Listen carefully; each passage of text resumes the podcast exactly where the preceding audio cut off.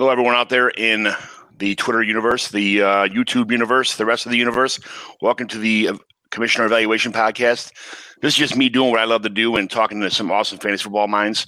Today, we'll talk to Nick Scripp uh, about Nick, some current events, some N F L rumors, some commissioner questions, some of the settings he prefers and some of the leagues that he plays in, some of the players he likes late. And as usual, we'll evaluate a team to see what they recommend to either rebuild or remodel a roster and the steps he take to do it. So uh, how about some guest introductions? Um, tell me about yourself. First of all, tell me about yourself, uh, where the Twitter machine can find you and what you do in the fantasy football world that makes everybody want to follow you.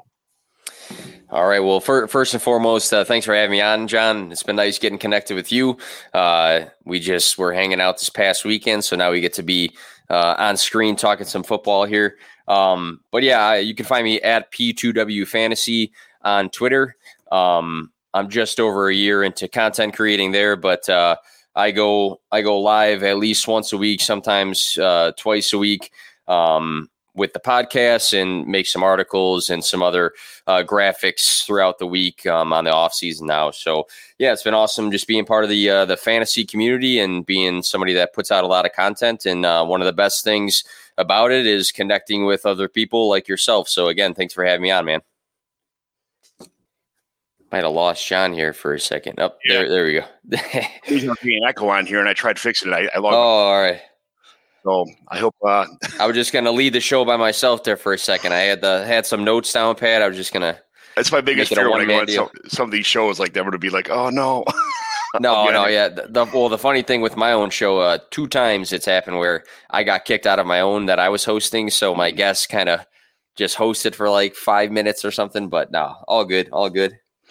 So I was at uh, saw you do some live rookie stuff the other day. How was your rookie draft season going, and who do you find yourself um, having the most of, and uh, who are you trading up to acquire in your rookie drafts? This is stuff I want to know because we have a draft coming up together. That's true. Yeah, I, I kind of hesitate to tell the truth on some of these things right now, just because I don't want to show my my hand. But um, yeah, it's it's been going good. It's been going good. I had, I had some home league drafts recently, uh, some other ones just on Sleeper with some Twitter friends and things like that. But Um, I find myself uh, drafting a lot of different guys, but the same two guys over and over and over again.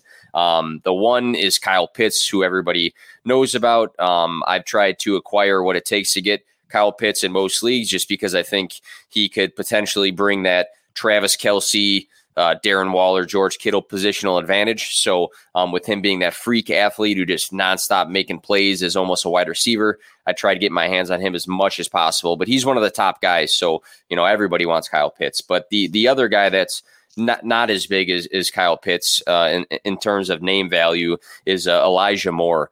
Um, I like Elijah Moore a lot. Uh, he had A J. Brown in tears, his buddy, when he got drafted.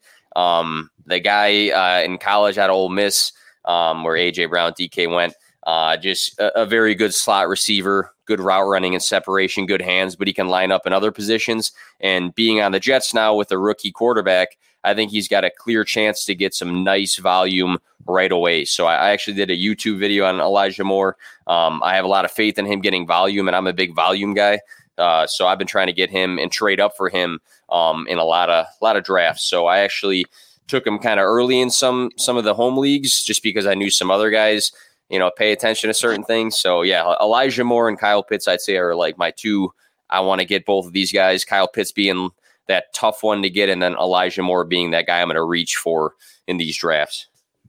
Yeah, that's. Uh, I got some notes written down for Elijah Moore, just some stuff that everybody knows already. But the guy doesn't drop footballs. He runs perfect routes. He's almost like the prototypical slot receiver for the N F L. He's he'll slot right in pretty much anywhere. He landed in a great spot. So absolutely. that's uh, yeah, that's absolutely fantastic. That, it's a good. That's a really good uh, target for anybody that's looking for uh, mid round, mid to late round, first round draft picks. So, um, what are some of your favorite rookie sleepers? Uh, in this year's rookie draft, like as far as like sleeper sleepers, like not like the first round or second round guys, like something else a little bit deeper than that. Yeah. So um, one, one guy that comes to mind right away uh, is Nico Collins. I think he's probably going in the, maybe the third round of rookie drafts right now.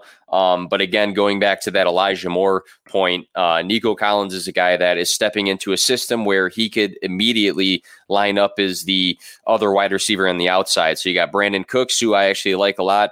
Um, on one side, you might have the vet, uh, veteran Randall Cobb as the slot guy, and then uh, Nico Collins, just a big body receiver. If we talk about, you know, the Elijah Moores and the Rondale Moores, and you just go down the list, uh, looking at the profiles of a lot of these rookies, a lot of them have that similar kind of build and bring the similar, you know, agile and gadget sort of play and things like that. And Nico Collins is more of a big body receiver who uh, I think brings a little bit, um, bit of a difference to this rookie class than some of the other guys. So um, I know the, the the quarterback situation for tech, you know, the Texans is murky right now. We don't know what's going to happen. But at the same time, if a guy can step in and get some targets in the red zone and be on the field a lot, I like a guy you're grabbing in like the third round of your rookie draft to be a guy that can have potential flex value at some point this year. So um, I'd say that's a guy uh, that that comes to mind immediately. I don't know if there's a for for yourself if there's a big clear cut um, sleeper you've been looking at. Uh, you know, those guys that all come around the same area, the Michael Carters, uh, Amari Rodgers, uh, you know, Nico Collins. I like Nico Collins. A lot of he's being overlooked because at Michigan, he really wasn't, uh, you know, they, they didn't run a prolific offense over there. So he yeah. kind of got buried. But, uh, you know, he's a, a bad quarterback situation, uh, but he can separate downfield. He's a big dude, ball winner. He's like a Donovan Peoples-Jones kind of comp, you know, as far as that goes. Uh, I And I love Donovan, Donovan Peoples-Jones. I wish he'd pan out this year. Hopefully he'll have a, he'll have a chance. But yeah. Nico Collins is that. When I heard you talking about him, I'm like, damn it, we're going to be chasing the same people in his upcoming draft. So, and and you mentioned uh, Amari Rodgers, who, um, I mean, if he's got Aaron Rodgers, but that was the other guy in the the, the video I, I dropped. So it sounds yeah. like we're on the same page with some of these guys. Thank God I go first in most of these rounds, or you go right before me. Shit, it, it's one one or the other. It's one or the other, back to back. So I'll catch your mistakes if you don't get. Yeah, exactly. You'd be the first to. You'd be the first to. So yeah, what's uh. When did you start playing fantasy football, and are you more of a redraft or a dynasty guy, a little bit of both? So to be completely honest, I didn't like just start playing last year or anything like that, but um, I didn't play in college because our college coach, I played college soccer at Lewis University. Uh, he was very, very strict about any sort of sports betting um, or anything like that. So I, I didn't play in college because uh, they actually monitor that a lot over there. Um, with the N C double A, we were Division two school, but, uh, right after college, my brother, um, who you, you met, uh, yeah. he actually got me into it. He was begging me for years and I was like, nah, nah, I don't, I, I don't know if I want to do it. Ended up doing a, a, you know, a f- two redrafts early on, and then it shifted into more dynasty play. So I do a little bit of everything right now. I do some, uh, keeper league. I do one keeper league back home. I do some dynasty leagues. I do uh, regular redraft leagues with some buddies from Twitter. So, you know, my preference, I think, is um, dynasty, just because I love that, uh, you know, Madden mode where I'm building a team and keeping that team and shaping it the way I want. But uh, yeah, I don't, I don't have um, any issues just playing redraft as well. So uh, just been a big fan of diving into it head on, and um, uh, I'm overly competitive when it comes to it. So I'm a I'm a bad loser, and I just want to want to win all the time. So I, I just love fantasy. I think this, you know, you can't be a sports person and play like competitive levels, and like when and not join anything and not be competitive. Like I said, I, when I go to Denny's on Saturday, Sunday morning after church or something like that, and I'm, there's tic-tac-toes on the on the menu for the kids menu. I'm not letting my daughters ever beat me in that. Like, yeah, I don't care when they were five years old or four. It's not like, oh, daddy's little girl, go ahead and win. Like, no, I bury them. You know, it, it, it's, it's when mentality. You go to when when you go to the you know the ice cream shops and they had the chess boards. Like, I'm still undefeated in chess versus my kids. They were in a chess club. They still play against each other now, but they're never going to win. And when they do win, it's going to be like my son beat me one time, and it was like, the, like for months, that's all I heard about was how, how they, you know, somebody beat dad, somebody beat dad in chess, you know, it's, uh, we dethroned him. He, that's it. I still haven't got my, you don't want to hear, you don't want to hear about that either. So yeah. And he's never going to let me down. He doesn't want to play me anymore because he doesn't want to lose his crown next time. So he's, he's retiring as a champ is what he says. So. Yeah, that's, uh, that's the same way. I'm, even with fantasy, like the home leagues, like it does, if it's basketball or if it's baseball or whatever the case is, I, I hate hanging out with my friends after they beat me. You know, it's just like that mentality. Like I, uh, you know, yeah. I, it's all for fun, and we, you know, we ha- we enjoy it. But at the same time, I'm I'm probably like you and just really love competing. This just fills the void that I have from not playing sports anymore. This is my competitive edge. I oh, still yeah, have that. Absolutely. Like, yeah, this is exactly what it is. What's your favorite host site for fantasy football? I got M F L. I got you know a sleeper, E S P N. I saw you know I saw you're in a couple different kind of them, and. uh Yeah. You know, it's just kind of what what do you like feel the most comfortable like navigating through on the host sites now? So I and it's going to be, you know, I get I get a lot of uh, stick for it all the time, but I actually don't mind E S P N. Um, for, for Dynasty, it's tough. Uh, even as a commissioner for a league, it is tough for Dynasty. I'd say Sleeper is very good for Dynasty just because you have the pick trading aspect, and the rookie drafts can be right on there. But I, I like navigating on E S P N, and I actually do a lot of research for certain scoring weeks on E S P N. Um, Will Harris, great guy, great guy. Uh, but I, I, I like both. I like both. So a lot of people hate E S P N and they say Sleeper is the end all be all. I, I enjoy the Dynasty features of Sleeper, but I actually don't mind navigating through E S P N, especially if I want to just take a look at, you know, what did this guy do in week sixteen or fourteen or ten last season, things like that. So uh, how, how about yourself? Oh, there I, you go. I've been, I've been on a little bit longer than than you, uh, a little bit older than yourself, but I, I we never really had the internet when I first started playing fantasy football in nineteen ninety-seven. So we had that. We had to bring a piece of paper to the commissioner's house or call him on the phone. And you know, our, when E S P N came out, it was the first site we had, and it was like, oh, nobody knew how to use it. It took a half hour for it to dial up on your dial-up network to even get the screen, and changing your lineups at halftime would freeze halfway through. You have to shut the whole computer back down. Oh man, start up again. It was absolutely terrible. So like eleven. Like when you're sitting in church with like your mom and dad, and it's like, all right, look at the time, like ah, oh, nine forty-five mass, and I want to go out to eat, and it's like it's going to take me a half hour to call my lineup in on E S P N. Like this is, I got to get home. Let's go. And if you didn't get your lineup called, then you got a zero for the week. And if like there was no such thing as free agency, if your guy got hurt or you know something happened, like on Monday Night Football, if your guy got hurt or didn't, you got suspended or something happened, the first play to, or you know three o'clock games come, like you don't even know the injury reports now until like you know. you know, two o'clock before the three o'clock games. Yep, yep. All of a sudden something pumps up. Those days you just got a zero. There was no such thing as changing lineups, or there was no free agency. There was no nothing. It was just that you got what you got. And, you know, okay, you took a loss this week because, you know, Emmitt Smith went down, or, you know, or this guy wasn't playing. Even, you know, John Elway wasn't playing that week, so you couldn't play him, or Dan Marino. That's how long I've been in there for. I remember having Dan Marino on my teams.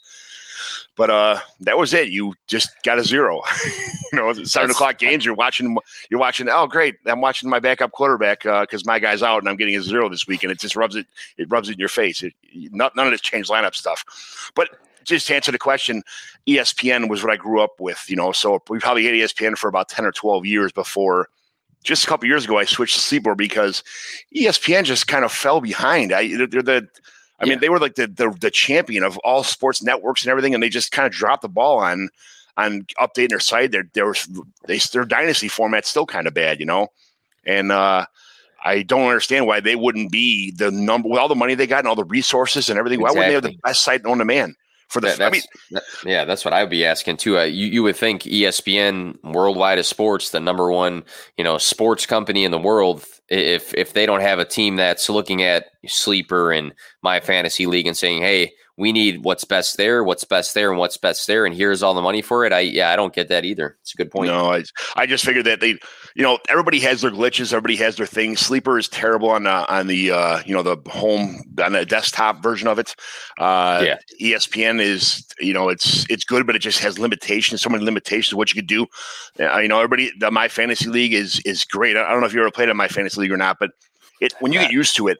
It, it's phenomenal. I mean, you could do tier. I love bonuses. I like games that are two seventy-five to two seventy-three. Like I want, uh, you know, after one to ten yards, you know, get you get a point. A thirty-yard run, you get two points. A fifty-yard run, you get four points. I want points for every time you blow your nose. You know, every time you tie your shoes. You could do all that stuff on M F L. It's it's great. I mean, it co- it costs a little bit of money, but they're it's terrible on a cell phone. Yeah. All the de- all the desk people like love M F L, you know, and it's great. If I was a desk person or uh, you know worked at an office all day, I'd want M F L too. But it's uh, E S P N just kind of Sleeper just kind of took over, and Sleeper's running with it now. They're uh, they're making a lot of improvements, even on a desktop version. There's a lot of improvements. I'll give them credit for that too. Mm-hmm. So they're they're evolving. They're they're kind of getting like, hey, this is what we got to do to be number one, to knock off M F L and to knock off you know E S P N and C B S and Yahoo and all the rest of them. This is what we got to do, and they're doing it. So I give them a lot of credit for that. So, um, what, tell me about um, this Fit Club I see you posting every morning, and you're at the gym when I'm about entering work or you know getting off work in the morning. I see you getting up and getting all buff. How does uh, how does that work, and who's all, all involved in it with you? I don't know. I don't know about the buff part, but no, it's uh, it, it was cool. So the, the the first guys that I saw do it, I think, was Troy King, and then John Helmkamp got involved in it. And then I think there's some other guys that I don't, we don't follow each other, so I didn't really see their stuff. But um, I saw people on Twitter just posting, you know, hey, fantasy football, you know, community people doing different um, workouts or talking about fitness related things, whether it was food or, you know, diets or um, being at the gym, changes of lifestyle, things like that. So I, th- I thought it was pretty cool, to be honest, um, for myself. Uh, again, being a former college soccer player, going to the gym and, and working out and, and all those things have always been a very important piece of my life. But like posting things and then like seeing, you know, other people tag me in it and, you know, saying little things like, hey, you know, I, I've been motivated to to do this, this and this because I see guys like you and guys like Troy and whoever else, you know, getting after it. I thought that was the coolest thing ever, because for me, again, personally, I wasn't really doing anything different. I was just posting it. And, you know, I don't typically post it on Facebook or um, Snapchat or things like that. But seeing the fact that, you know, I would post it and then people would like comment and then do their own thing and tag me, and it was motivating others, I liked it a lot. So I, I thought it was a cool aspect of the fantasy football community that um, there was this aspect of being healthier and doing things and doing it as a group where people are excited to share it and, um, you know, tag people and comment and boost each other. So yeah, again, nothing new for me, but I, I love the fact that it's been like this spider web of a bunch of people doing stuff. So super cool feature of the community. It was nice to see John Helmkamp and everybody else kind of like jumping in there. And then, like you said, it was other people with the, the Fit Club, the other, the fantasy community guys would, would get up. And I haven't worked out in five years, but I'm joining the Fit Club now. And I did this. Yeah, it's cool. Yeah. I I'm I always had L A Fitness membership. I had it for a while, and I, for a couple of years anyway. But I go in there and I hit the sauna first, and then the pool. You know, run back and forth, and then stretch out, and then go do a little bit of weights and. uh You know, maybe hit the treadmill a little bit, but everything's closed. Been closed for like a year now. Yeah, and they just opened yeah. up again. No hot tub, no sauna, no stuff like that. And I, I like to get myself like ready first and then do that. Some people like to go in there and just hit the iron right away, do whatever. I like to go in the pool and swim like twenty laps, run a couple laps back and forth, do karaoke, you know, some stretches, stuff like that, and then then I feel good about lifting weights. But you know, some people don't have the time, or some people just have their own like I got to get in there and get out and, and get it done, and that's yeah, you know, it's the way it is for some people. I'm I'm a little bit lazier and a little, a little more sloshish. Slothish, I guess. So I, uh, it's, t- it's tough though, because when you're young, you don't have anything else to worry about. Um, and then as life goes on, you get more and more commitments, even like myself with my uh, ten month old, um, you know, that's a factor. I can't be gone at the gym for two hours or something like that when I should be at home helping out. But um, yeah, it was, it was a, was a rough time with, with everything being closed, but um, it's been nice to, to go back and, you know, um, kind of get out of the house to do something, you know, every now and then. Yeah, I had four kids and my wife worked second shift. So I had four babies under the age of uh, probably eleven years old that by myself oh. at night after work every day. And I was still dropping off of babysitters and dropping them off here and picking them up after. And I coached football and baseball, and I was the head coach and assistant coach of all these teams. And, you know, thinking back now, like if I had to start over and got to do all that stuff every day, I, I don't know how I did it back then. I, I just I don't know where I found the energy or the, the time. And then I did, you know, I'd have to give them all baths when I got home and make them dinner. And, you know, my wife would make dinner and stuff, but I'd cut it up for them, or, you know, the babies, feed them, put them in their bed, give them baths. And then I'd still find time for Madden when they're all in bed, you know, and that was uh, my, like two or three hours of Madden. But forget about sleep. Forget about sleep. Yeah. But uh, I had those days, but they were great. But, uh, you know, I'll, I'll never, I will never trade them for all the memories we made. So, oh, absolutely. What's your favorite uh, Sunday afternoon, or, you know, your munching food when you're glued to the T V watching Scott Hansen on Red Zone? Yeah. So uh, just speaking of food specifically, because I, uh, I I love my Sundays to to hang out and have some beers on the couch. But um, I'm a big, uh, I mean, everybody loves pizza. Everybody likes the, the, the sides and stuff. I'm a big salsa guy.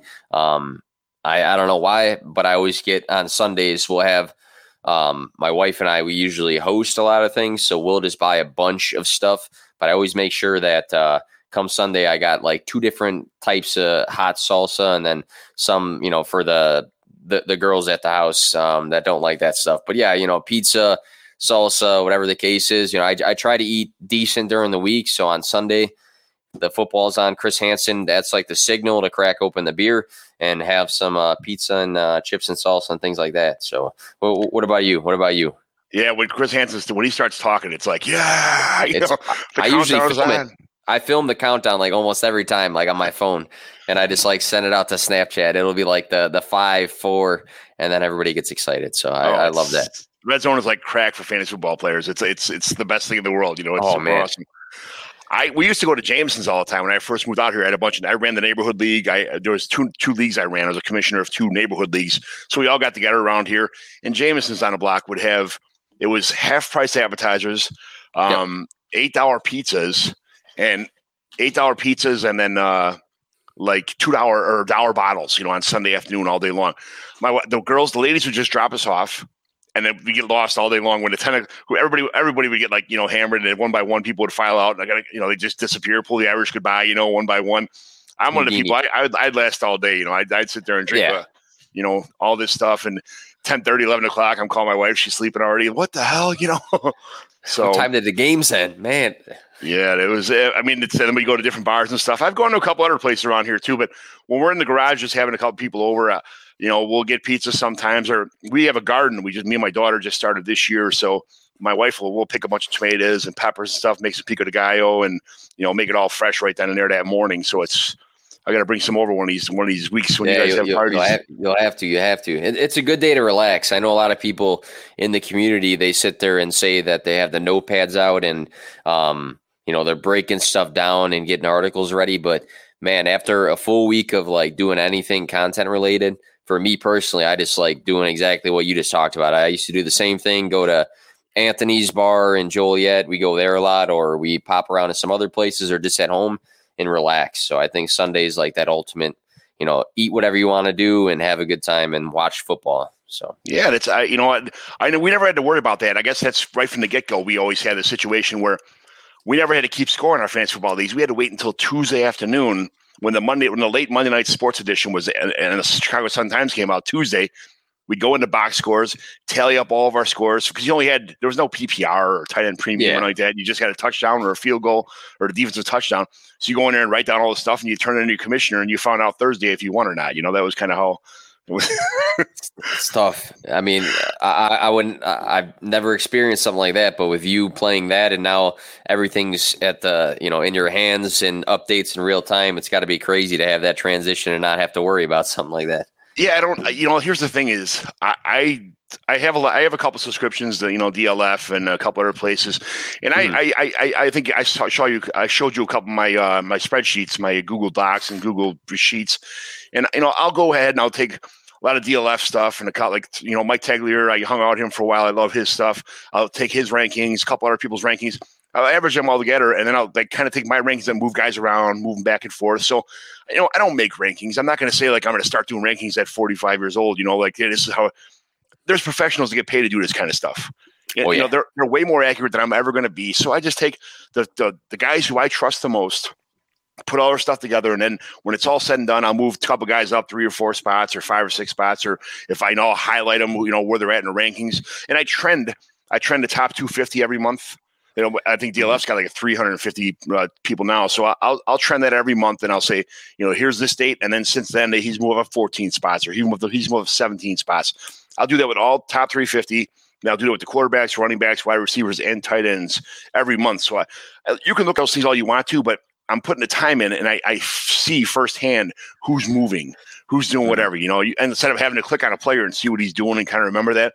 Yep. I and yep. I, I color code them red, blue, green, you know, depending on how far they moved up, or where they moved up or moved down, you know, as far as that goes. So I kind of have firsthand on like what's going on. I, I really have like a, the, I really have a beat for the N F L, what's going on with the players uh, across the board in every position. So it's have a good it, system.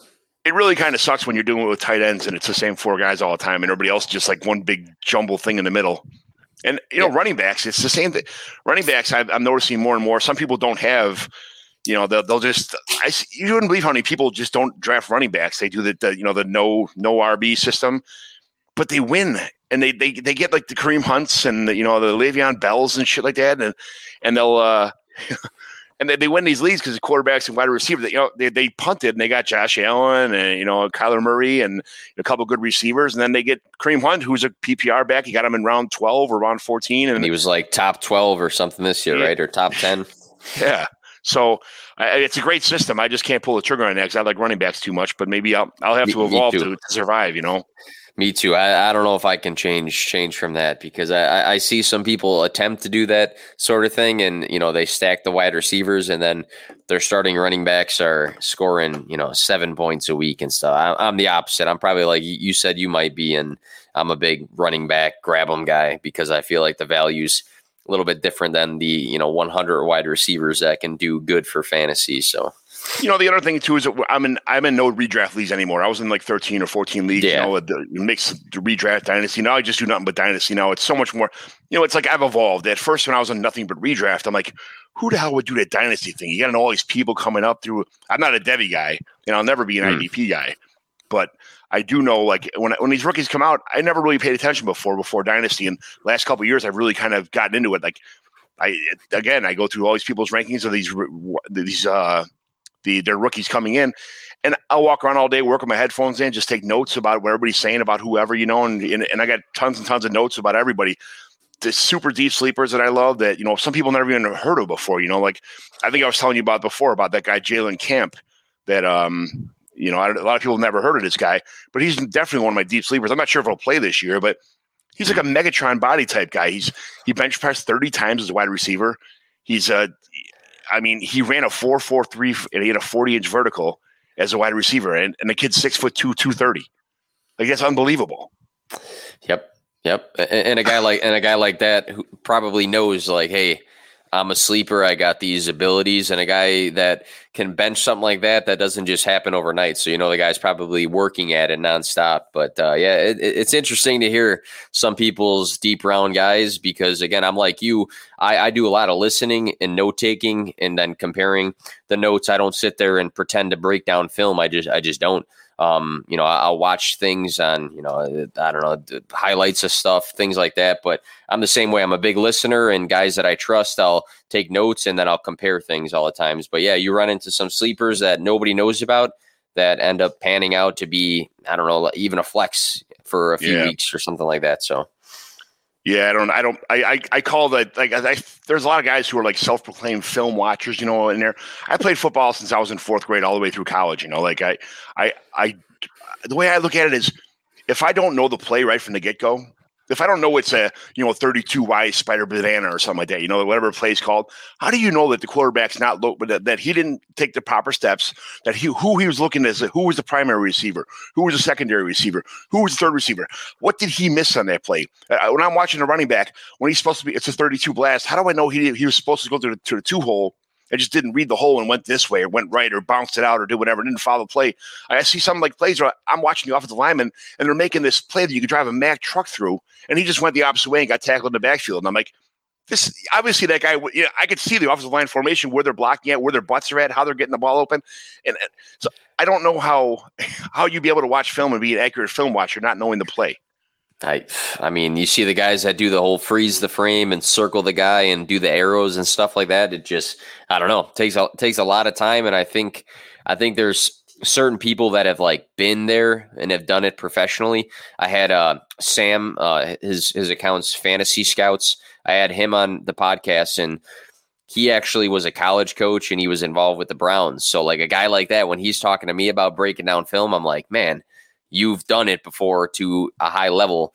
And, you know, I, I can get that, but other people like to dive in, and I don't think, you know, you have to say you have to have X amount of experience to do it, but uh, it's, it, it's interesting to see the, the different types of approaches to breaking down film, because I think it is very, very different from the approach to, like you said, this guy can read what sort of play it was supposed to be versus this guy can see, hey, this guy got tackled and he shouldn't got tackled, you know?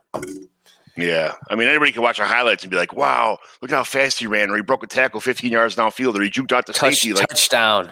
I want to know what he did originally to get open that way. Did he did was the play I mean, was it one of those things where it's Alabama playing like, you know, Chicago Lighthouse for the Blind, where just killing people and everybody had wide open plays, or there was, there was no competition? I want to see the games when it's Alabama, you know, versus Clemson, and the real mistakes happen because it's elite players on both sides of the ball, and it, one small mistake is is enough to break up a play in those kind of games. You know, that's I'd yep. love to know the play calls on those, and it's, it, right from the get go, see you know what happens on those plays. But it's just a guessing game for me, trying to watch for you know having to watch film in football, you know, throughout high school and college. I I, I kind of know, like, I, I'm I'm going to sit in the back room this week because I know we're all going to get screamed at for this game or whatever. You know, I, I know what to yep. look for, what we're supposed to look for. I just don't know what to look for on, on N F L films besides highlights. So, yep. um, what's uh what's your favorite hobby now before or or before fantasy football? Um, and is this play to win experience uh, one hundred percent passion for you right now, or you know, just I guess you know, being a dad's a big part of your life too, but.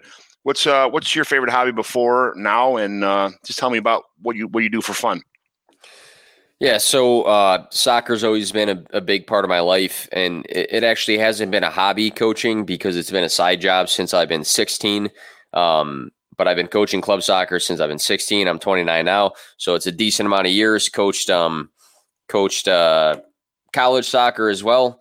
Um, so that, that, that's been a big piece of something outside of my household, because obviously being a father and, and a husband are number one above everything.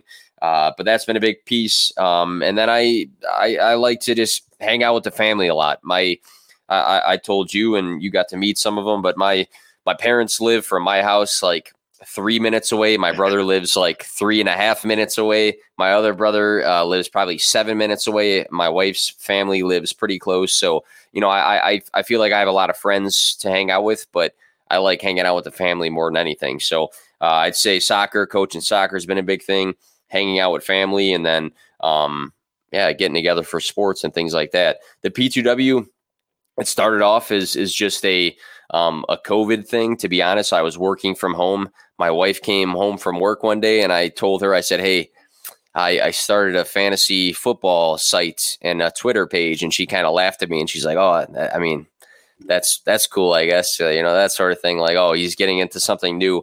And I just did it with the intent of, hey, I like to write. I've always been a, a writer. Um, I like to write. Uh, I wonder if I write about fantasy, if people will read my articles. So that was like my big thing. And gradually, you know, oh, I'm getting some reads. I'm going to get some reads. I, I'm going to get connected with some other people in the fantasy community. Um, I'm going to have certain guys that are way bigger than me write a paragraph in my article. And I just like kept building, and it turned from a hobby to something very serious. Now I'm signed a contract to be partnered up with uh, Fantasy Points Media Group. I uh, got that going on. Got a set uh, show every Thursday with Steffi Smalls, and then I, I I'm just nonstop producing stuff. So um, it's become more of a uh, almost, I'm not gonna say a way of life, but um, a little bit more than a hobby, but not like the end all be all. I'm gonna drop my day job and you know my family to do this. So something in, in between there. Well, hopefully the day job you could drop, but not the family. No, I can't. Yeah, can't do can't do that. Can't do that. And I definitely can't drop the day job either, because I got some bills to pay for. So, yeah, that's uh, it's great, man. I, I love to hear this story. I see more and more. Like, I've been following you for a while, and um, the more and more I watch you, the more and more I see you're putting content out, and you know, I look at your Twitter page, and it's bam, bam, this, and a new, you know, little uh, like nice little like stories, or nice little questions, or nice little, you know, hey, what would you do here? And it's super nice to see that you're, you know, really into this, and you're really promoting yourself, and you're promoting your product, and, and you're doing a great job of doing it. So that's uh, good for you, man. I'm, I'm glad you're following that. Your passion. Mm, it's, so we got that's some current events here. We got uh, the N F L schedule came out, and, you know, being a Southside Irish kid who's been to a lot of White Sox games, I've already kind of solidified my plans to go watch the White Sox play the Indians September twenty-third, twenty-fourth, and twenty-fifth, and then at, at Progressive Field. And then I'm going to watch the Bears play the Browns on the twenty-sixth at the First Energy Energy Stadium. So we're going to get a back-to-back-to-back-to-back or kind of sports game, sports uh, experience for the weekend. We do those a lot. So, you know, we call these back-to-backers when two sports teams play in the same city in the same weekend. Uh, I went and saw Tom Petty you know, when uh, when he played in, when he's in Detroit, when the Bears played the Lions the same weekend. You know, when the White Sox played the Tigers and the Blackhawks were in the Stanley Cup kind of stuff. I went to those games. Like, it's a uh, we like doing those kind of things, and it's this is a nice experience this year where it's kind of worked out where there was the same city where two teams are playing. It doesn't happen all the time. Hmm. So, um, what's uh, who do you think's got the easiest schedule, and uh, who's got the murderer's row this year for um, for the N F L schedule? How, when it came out, who got screwed and who uh, who made out like bandits? So, uh, I think there's a bunch of teams you can address and say, hey, you know, they, they got a fairly easy schedule, but then you have to look and say, hey, well, it's, I mean, their conference isn't too hard anyways. So is it really an easy schedule? Things like that. Or, or on the flip side, you know, a, a team might play a few decent teams that were in the playoffs, but now they're playing um, you know, a handful of teams that were under five hundred in this season. But uh, the Texans stand out as one team that has a difficult schedule, and it comes with the combination of a difficult schedule and a difficult team in themselves. So um, you look at the state of the Texans right now, and it's not looking too bright. And then you look at the schedule, the Browns, the Bills, the Colts, Rams, Dolphins, Titans. They're playing the Titans and the Colts multiple times. I mean, these are two good teams, the 49ers. Uh, I mean, they're playing a lot of teams that were above five hundred or playoff teams last year that shouldn't really regress too much. So for a team that is in a really bad state right now, I think this is going to be a team that might contest to be a bottom two or three team in the league unless things really swing up for their quarterback situation and um, maybe adding a piece or two. But I think the Texans are going to struggle this year uh, just based off uh, the, the opponents on their schedule. Um, yeah, I don't know what's going to happen with Watson on there, but I, I, if I was the Texans, I, you know, I would when as soon as they settle in court or whatever. They, I heard a rumor. I heard a, I saw an article today that. Something that people are talking about settling in court right now, so they don't have to go through the whole court process, and there's not nothing, no other dirty laundry gets, you know, brought out to the public, and just kind of seal the envelope, call it a day, and get back on the field after a small N F L suspension kind of thing is what it looks like. But if I'm the Texans, I, I as soon as he gets back and gets released and is able to be traded, I send him away for two, three first round picks, maybe, you know, maybe, you know, first and second round picks for a couple of years to some team that's, you know, near the top and just needs a quarterback away, you know, like, the, you know, the Broncos or something like that. And, uh, you know, just I, I do whatever I could to start rebooting the franchise, because it's, if it's all you have is a quarterback right now and a bunch of players that are, you know, you need to rebuild everywhere on the Texans. It's not like they have one or two glaring yep. spots. They're, they're across the board terrible. So um, that's what I would, that's what, that's what I, I would do if I was them, but that's, uh, he- hard schedule. Yeah, yeah, and both both sides of the ball, they struggle um, a bit. I mean, the offense, Deshaun Watson had a great season, but again, if for some reason he's not playing every game or he gets traded, uh, if it's Mills or Tyrod Taylor, you know, I, I like a guy or two on that team, but otherwise, I, I don't know. Um, on the on the flip side, you you you mentioned the Broncos. Um, just talking about that, but I, I think that they have a fairly easy schedule, and I know that they're a team that is rumored to be wanting to get a guy like Aaron Rodgers, or you mentioned Watson. Maybe they take a shot on him. They just brought in Teddy Bridgewater, but you, you look at the teams they played last uh, or the teams that they play this year and what they did last year, the Giants, the Jaguars, Jets, Raiders, Lions, Bengals, Eagles, Chargers. These teams might've gotten better, but I don't think any of these teams have taken massive steps to be big contenders this year. So I think the Broncos schedule, um, allows for plenty of uh, of weeks where they should get a, a, a W if they can actually be competent on offense and their defense is healthy. Their defense actually has some good pieces, uh, but they were very banged up last season. So um, I'm not going to say the Broncos are going to be this, you know, dark horse playoff contender, something like that. But again, when we just listed off a bunch of these teams, a lot of these teams were pretty bad last year, might have gotten better, but still shouldn't be too, too hard on the schedule. Yeah, that's, you know, Warren Sharp put out his, uh, you know, the five easiest, the easiest schedules, forty-niners, Broncos, Browns, the uh, twenty twenty-one Super Bowl, Miami Dolphins, and then the Buccaneers. There and you then go. Uh, the five hardest schedules would be the Bengals, the Lions, Texans, Steelers, and Raiders. So Houston, like you said, not, you know, not only is just got a banged up team, but a terrible schedule too. And it's uh, it's going to be a brutal year for them. They're hoping for a number one draft pick, and they, they need it. So absolutely. But, uh, so I heard a little bit of rumor, Rumorville, and we talked about Utah. I heard you and Stephanie talk about Tim Tebow after nine years. Yeah, he's back to break all the tight end records and get his gold jacket. You know, make the Hall of Fame with his with his major comeback. What do you think about that situation? Yeah, I mean, he hasn't played in a while, and when he did play, he was just like, okay, I guess, in the league. But uh, I made the joke on the podcast. It's like Urban Meyer's going to the party. The party's the Jaguars, and he's saying, hey, can can my, my friends come with me? And he's trying to bring in um, some familiar faces. So I think Tebow might be a decent locker room presence. I think from a marketing standpoint, if he's on the field, people might be more excited, you know, if he's in the red zone or something like that. So, Um, is he going to be a big impact for fantasy? I don't think so. Um, I, I posed that question on the podcast because if you look at a lot of your home leagues, guys don't follow football as much as maybe you and I do. And a lot of people actually spent some top dollar fab on the offseason on Tim Tebow, which I think is a is a mistake, right? But uh, I think he's just bringing in one of his guys, right? You see this happen in all sports where a coach comes in and he brings some former um, players or former assistants and things like that. And then um, somebody said earlier on Twitter, I saw is uh, any sort of media could be good media, you know, in terms of, you know, drawing attention from fans and, you know, the news and things like that. So uh, that was an interesting one, just to put it kind of bland. I don't think he's making the team. I think he's there right now to just take a lot of pressure off a, an up and coming young team. Like, uh, you know, they, instead of, you know, how a lot of teams will just create a lot of drama. Like the Patriots are real good about this, doing stuff like this. You know, the, oh, Tom Brady this, or Gronkowski did this, or somebody did this. They got a big name in Tim Tebow, and he's creating tons and tons and tons of press. This keeps all the young players on a new coach, a new, you know, a, a, a, a kind of a, I mean, a really, really rebuilding team. It keeps all the heat off the rest of these guys, these guys to answer questions from the media or not. You know, instead of like, what do you think about the playbook? What do you think about, uh, you know, your teammates? What do you think? Of? They're, they're answering questions about Tim Tebow, and they were already told like, hey, here's the here's what you say when somebody asks you about Tim Tebow. Here's your page. Say he's a great teammate. He's a great locker room presence. He's happy. He's fun to be around. You know, it, there's no pressure at all with these rookies because they're answering easy questions now. And I think that might be the mar- it may be just a marketing ploy just to kind of, hey, sell some jerseys. Hey, you know, kind of this is what's going on in our camp, but completely just let the rest of the team just build in the background, like without any kind of dis- disturbances at all.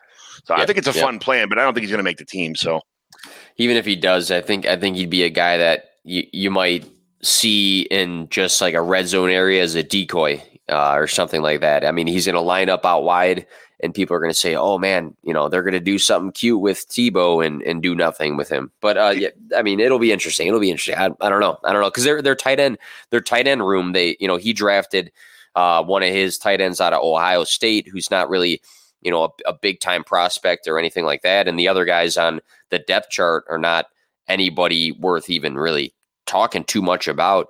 But at the same time, I don't think you expect a former quarterback to come in and be like the Gronk return we saw last year from a guy who's a Hall of Famer. No, not at all. It's uh, not at all. We'll we'll see what happens there. But um, I was going to ask some questions about Julio or Aaron Rodgers. Where are they going? But I think we, you know, everybody kind of knows those guys. I think they're just staying on their team. I don't think I don't think the Falcons are really trying to trade Julio. They, they you know, as much as they say they are, it's like it, it, you, he's been there the whole time. The money's a situation, but people just find a way to make salary caps work. I, I don't know how Atlanta's going to do it. They're so far into it, but I don't think Julio's going anywhere, and I don't think Rod- Rodgers is in the same situation. You know, there, there's there, they can get a little bit of cap uh, ease after the June, where June first uh, uh, year ends or the year starts over again. So, I, but I don't think he's going anywhere anyway. He just wants a couple. He wants a little more more money and some respect, and I think they're they're going to give that to him, make him happy, maybe bring in some free agent receivers and. Uh, You know, they're that close to – I mean, they're, they're that close to going going to the Super Bowl this year. And uh, if they make them happy and bring in a couple more decent receivers with the team they already have, you know, that's – I think he's not going – he'll, he'll be in Green Bay and and uh, they'll be that close to going to the Super Bowl again this year. But I don't, I don't think they're going to make it. So, um, Travis Etienne, is he playing wide receiver, running back in the N F L? What, what's I hear he's lined up at wide receiver, not even playing running back. But that's, again, more camp drama. What do you think about yeah. that? Um. I, I think a lot of coach talk's been happening right now. I, I think when you take a running back in the first round, he's going to be involved. You spent the draft capital on a running back when they had a lot more um, positional ne- uh, needs uh, that they could have addressed. Um, Etienne, twenty nineteen, thirty-seven catches for four hundred thirty-two yards. twenty twenty, forty-eight catches for five hundred eighty-eight yards. So he actually progressed early on. Um, in college, freshman, sophomore year, not really involved in the passing game, but each year he got a little bit better, a little bit better. Um, and he had the guy that he's on the team with now throwing him the ball. So uh, I can see a scenario where he starts the season lining up in different areas on, you know, third down and things like that and gets involved in the passing game, but eventually is a guy that probably takes over this backfield. So um, I don't think the keys are going to be his for the running game right away.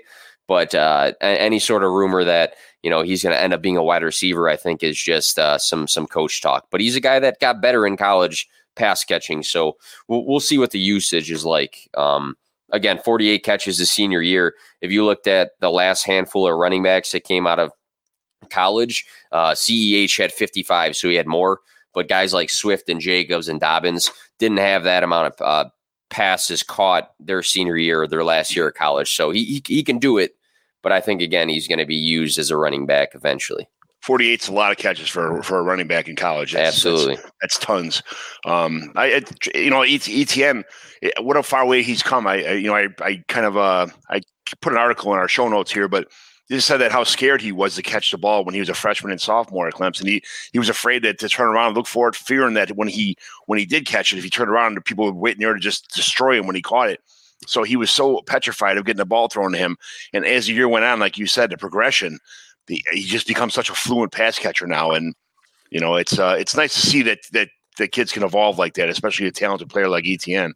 You know, it's uh, I love I love, you know, hearing stories how someone overcame their fears and, you know, turned it into something awesome like that. So. And it's got to so. be comforting, like working with Trevor Lawrence the last two seasons. And now you're right back with him. It's not like we have to draw these questions and say, well, you know, Etienne did it in college, but now he's with a quarterback that doesn't really throw to the running back at all. We can kind of discredit those discrepancies and say, hey, he's in the same sort of, maybe not the same team, but with the same sort of guy that can do what, you know, they've been doing. So. Yeah, that's a, that that team has got an awesome depth already. I mean, they're building so fast and they're making the right decisions. Now, everybody says, why would you take a running back in the first round? Like you said, the continuity, first of all, to walk in with that kind of continuity where your quarterback and your running back trust each other so much. Yeah, but you can't replace that. It, I mean, you could there could be a camp or a year or two it goes through, or but to know exactly where he's going to be on all his out routes, or you know, on his wheel routes, on his little screen passes, where his footsteps are going to be at, when he, how he blocks, you know, what he knows of the blitz pickups already. He knows where to pick up guys. He knows what he knows already what's going on in Trevor Lawrence's head, and that that's irreplaceable. Yeah, and uh, I, I think it's been more common lately that organizations are looking to make their franchise quarterbacks happy with the decisions they make in the draft. You had Patrick Mahomes voicing that he wanted C E H. They went and got C E H. Joe Burrow wanted Jamar Chase. They went and got Jamar Chase. And then uh, Trevor Lawrence, he was with uh, Etienne his whole career or whatever the case is. So they went and got him. So it's interesting to see that these organizations are looking to please and make their franchise quarterbacks happy and putting put them in situations where they're comfortable to succeed. Yeah, I was so pissed. The Dolphins were, you know, I was waiting for Jamar Chase to go to Miami, and I'm like, son of these yeah. Bengals, they're supposed to take, you know, the, the tackle, uh, Penny Sewell. Yeah, yeah. And I'm like, oh, no, that, what are you doing? I mean, we ended up with a pretty good receiver, but it's not exactly who I wanted, but uh, it is what it is. They got a good, yeah. you know, the, they got a receiver that covers the middle of the field. I feel like that's going to be bad for Mike Gesicki, but uh, you know, we'll see what happens. That's why they play the games. Um, what is uh, what is Zach Moss? When what week does Zach Moss take over the R B one spot and on his way to his two thousand yard season this year? When do you think Man. that's going to happen? Man, that's a two part question right there. Um, This past season, uh, if you look at him and Singletary, so some people will put the greater than sign on Moss or Singletary, and they go back and forth about that. But neither guy was very consistent this past season. But I will say Zach Moss was the guy that can score touchdowns. Um, this past season, I think he had, yeah, he had five total touchdowns to Singletary's two. We know that the the the red zone running back in that system is Josh Allen. Um, but Zach Moss, we saw some good flashes. Week eight versus New England, fourteen for eighty-one and two touchdowns, twenty fantasy points. Um, eight healthy weeks. He was under ten points, though, so that's a big, you know, question mark there. But he also had um, four weeks between the ten to like the thirteen range for fantasy. So um, if somebody does take over the backfield, I I do agree and think that it should be Zach Moss over Devin Singletary and uh, Matt Breida now. Um, but I think the big thing is just going to be consistency for the yards per carry and the touches and the touchdowns and things like that. Um, if if it keeps going back and forth between this game it's Singletary, this game it's Moss, and then Breida is just annoying in some games, then it's going to be uh, tough. But um, you put that number out there, two thousand, so you must be pretty confident in, uh, in uh, Zach Moss here. I own him pretty much in every league I'm in, so it's one of those things you where have to. You have I, to. I thought for sure he was a bigger, faster, stronger version of Singletary. I'm like, this is this is what's going to happen. He's going to take over, and they want Josh Allen is evolving as a passer. He doesn't have yes. to take so many runs now. So at some point in time, I don't think Josh Allen's never going to not going to run the ball. It's in his blood to be a running quarterback. It's in his blood to tuck it and run. It's just what he does. But the more and more he throws, and the better receivers they give him, the less he's going to be running. So you know, when they're up big. They're going to be up big in some of these games upcoming this year because they're such a good team. And on top of that, they have a great defense. They have a great defensive coordinator. They have a great weapons. They have, they're going to be at a, a point where they're going to rerun the ball, and it doesn't need to be Josh Allen running the ball every time. There's going to be yeah. day, weeks where Zach Moss has fifteen, eighteen, maybe even twenty carries a game, which, you know, it's, it's not, I know they share the workload there a lot, but if, if, if there's a running back that's taking over the job and getting all the carries because he's purely a better running back than, than the number two, it's, I think it's going to be Zach Moss. So two thousand yards obviously is a, uh, a bit of a stretch there, but I'm, I'm just hoping my guy optimism. takes over. A little bit optimistic. Yeah. I'll take optimism.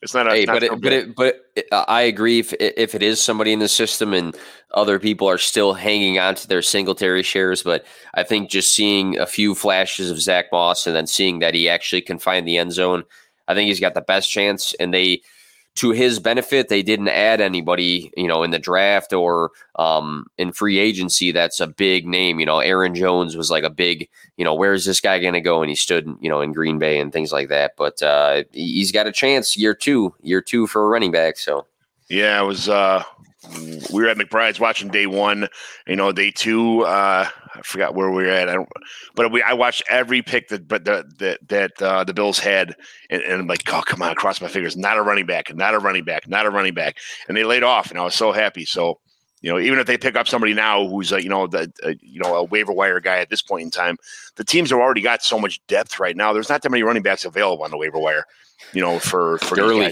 Gurley's Gurley's out there still.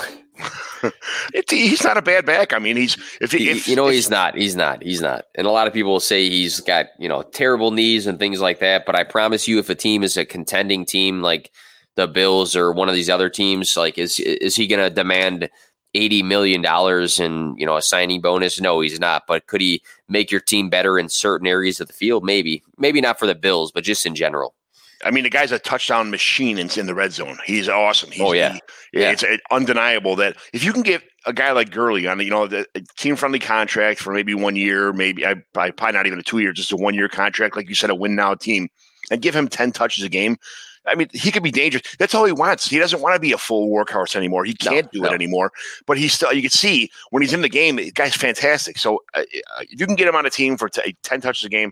I, I'd, I'd probably take him in Dynasty because – you know, as a you know week as a flyer, a, a bye-week fill-in kind of guy, because he's going to have games where he's going to score two and three touchdowns a game. You just get lucky and plug him in that week, and there you go.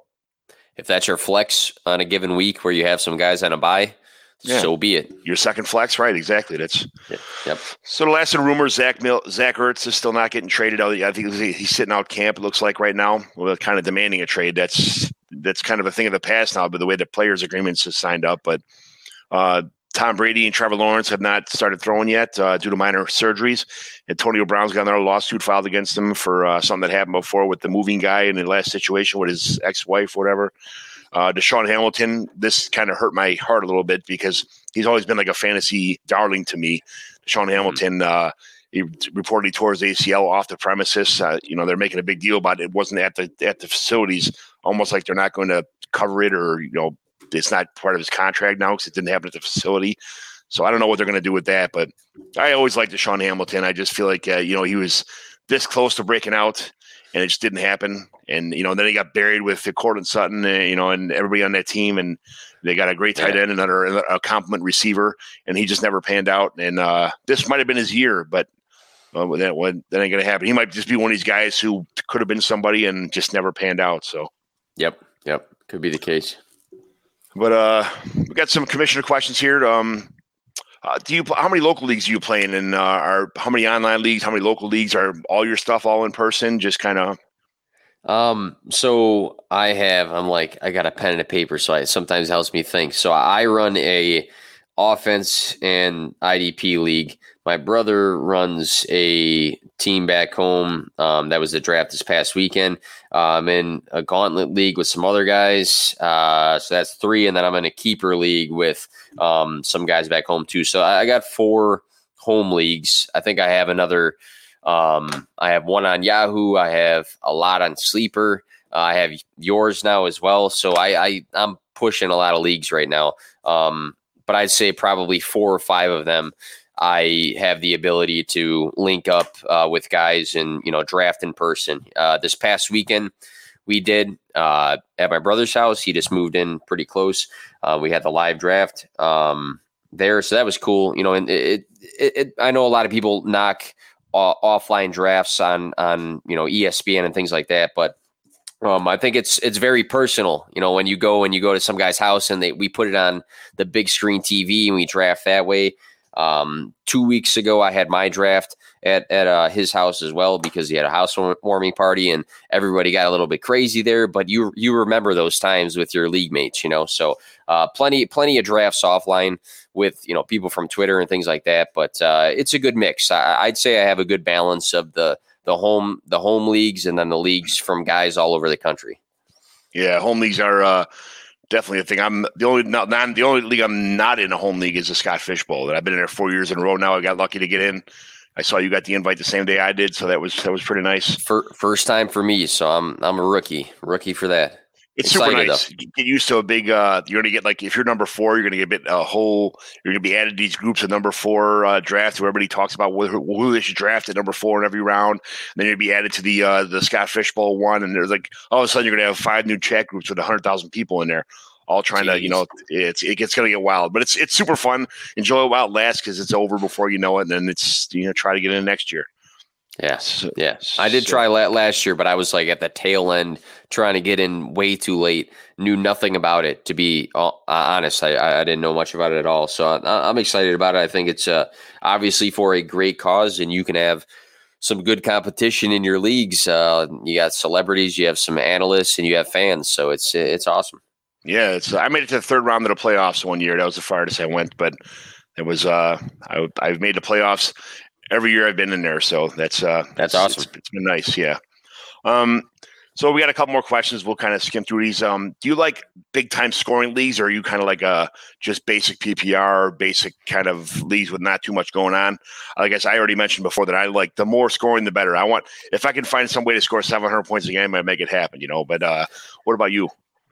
I uh, I don't have a major preference as long as it's not having a huge impact on the way that I would draft in that league. I mean, I, obviously you got to pay attention to the, the league settings and the roster settings and things like that before you make any sort of um, draft for, for the league. But at the same time, um, everybody has the same chance to score X amount of points on a given week. So as long as you are paying attention, just in general, if you're paying attention to the league settings, the roster makeup, I don't, I don't have a big preference. I, I can see both sides um, to scoring for everything and scoring for just, you know, the basics of things. But, um, but yeah, I mean, every, uh, again, everybody's got the same chance uh, in a league to, to, to, to score for different um, areas and stuff like that. So I, yeah, I, I don't mind. I don't mind. I like long touchdown. I like the, the P P R with a bonus for like a twenty-yard touchdown. You get a bigger bonus for a forty-yard touchdown pass, a forty-yard touchdown catch, a sixty-yard touchdown catch is more points, an eighty-yard touchdown catch is more points. That I want cool. points that on top cool. of points. You should – I mean, it's the same thing as like a field goal. Why would you get three points for kicking a ten-yard field goal? Or like the minimum would be a seventeen-yard field goal, I guess. But why would you get the same three points for a seventeen-yard field goal as a, like a sixty-two-yard field goal? You should that, get bonuses that, for all that kind that, of stuff. That one, that's a big one because a, a lot of leagues have been fading kickers. I'm still in two or three that actually have kickers, but we do make sure that in those leagues you have to have that separation because anybody can do a ten-yard field goal. Why should it be worth the same? Um, but yeah, it, it's it is interesting because people people will argue about something like that for – for kicker scoring, you know, uh, versus uh, yardage gains and things like that. Yeah, I've, I've always been the guy who just takes – I wait till my very last round, and I find the kicker who has the furthest bye week in the season – you know, on a decent team, and that's all I care about. Like, okay, I'm this. I'm gonna. Have to, I'm gonna have a quarterback for my or a kicker for my first eleven weeks, and then it's his buy it. At that point in time, I'll know if I want him or change him, or if somebody else comes up, or somebody yep. accidentally drops a kicker, I can pick somebody else up, but that's it. So F- uh, funny thing is, uh, uh, I joined a startup with a bunch of accounts from Twitter, a bunch of good friends from Twitter, and it is a double kicker league. So you can start two kickers, two kickers. Sounds terrible. Inter- interesting. Interesting. Uh, what's your thoughts on the schedule for leagues with divisions this year? Like I, I've always been in leagues with divisions. A lot of people make fun of them. They just go by points or just by, you know, uh, you know, some other scenarios. But uh, we have four divisions in, in the league you're going to be in with me. There's four divisions with three teams in each division. Uh, in a scenario like that, you know, each player plays their own division opponents in week one and three, and then one, two, and three, and then they play them again eleven, twelve, and thirteen. So the division games are super important. You play your people twice, and it, it's right at the playoff time when they when they, you know your final matches are. So uh, the problem this week is that there's a there's a, a bye week in week fourteen. So yep. I, I, I don't know what I'm trying what I'm contemplating now for doing all these leagues is do I have a do I just have a complete bye in week fourteen for the entire league and then do playoffs fifteen, sixteen, and seventeen, or just say hey if you didn't get the bye if you're not one of the two teams because like teams uh, one and two will get the bye in both brackets you know toilet bowl. bracket yep. and the winner's bracket. So just kind of say, hey, if you guys didn't get the bye, too bad. You're S O L, and then have a two-week championship in week sixteen and seventeen. Or, you know, what do you how do you feel? What do you what do you think uh, should be done about this schedule situation?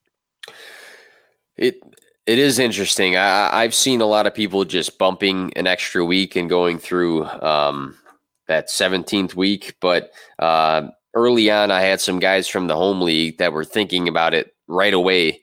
And my, my big thing was get the consensus and then evaluate from there. You know, let, let, let's see what the big, let's see what the big guys that run the big sites. I mean, I'm not going to say, you know, Matthew Berry and Field Yates are the end all be all, but when you see maybe more of a consensus to a recommendation, build off of that. I mean, when it comes to divisions, like you're saying, um, sometimes it has some impacts and things like that, but, um, I, I don't like to personally reinvent the wheel. I, I don't want to put down, you know, the, the piece of paper and the pen and say, this is what should happen. And I don't care what any other league's doing. This is what my, my league is going to do. So I, I think the big thing is just going to be see what the consensus does.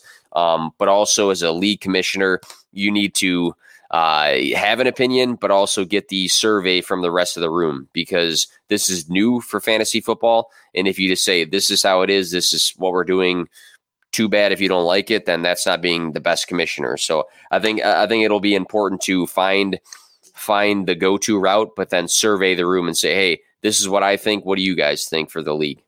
Yeah, the the, the problem was you know, before with the, with the the uh, people in your division was you play each division players twice, and you play the nine other games where you played one, you played every other team one time. So now there'll be if you had that one extra week. You'll be playing one other team twice, you know, that you don't, it's just your random, and it's going to be problems of why are we going to play him twice? Or why, why does he get to play him twice? Or that guy's team sucks and he gets two easy wins the whole season. How, why did it, you know, so yeah. I, there's tons of problems with that. So we'll have to, like you said, we'll put it to a vote in every league I'm in, and, you know, that we'll put it to vote in our league too and then just see what happens. So, yep. Yep. That's all you can do. Yeah. So how do you schedule your off seasons in, um, in your leagues? Like what, how do you implement a taxi squad after the setup? Or do you, do you, do you have taxi squads first of all in your leagues? The, my first experience with taxi squad ha, have actually been in this off season, joining some other leagues. I personally, for the home leagues, we've never done something like that. I've been in two different kinds of leagues where um, one dynasty I'm in, the bench spots are very deep. The other one is not. So it's kind of just a free for all. Uh, of adding and dropping and trading and things like that in the off season. So um, curious to hear about your, your, your experience though, because I, I taxi squads have been big for a lot of leagues and it's just something I've not had an experience with. I'm not a big fan of them because some people will sit, they'll trade for every draft pick and they'll have a thirty-five man taxi squad. And it's like, you have thirty-five free players on there. You know, it's, it's That's not really, I, I just I think it's it's too big of a advantage for some people who are behind and they just they suck up all draft picks and the teams in win now mode are like, yeah, I'll, I'll take this guy for, you know, you take my whole draft and I'll take, you know, whoever.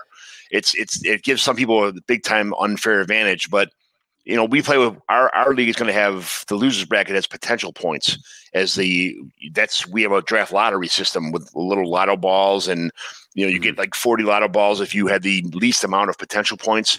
The second place is twenty-five balls, fifteen balls, ten balls, five and four or whatever.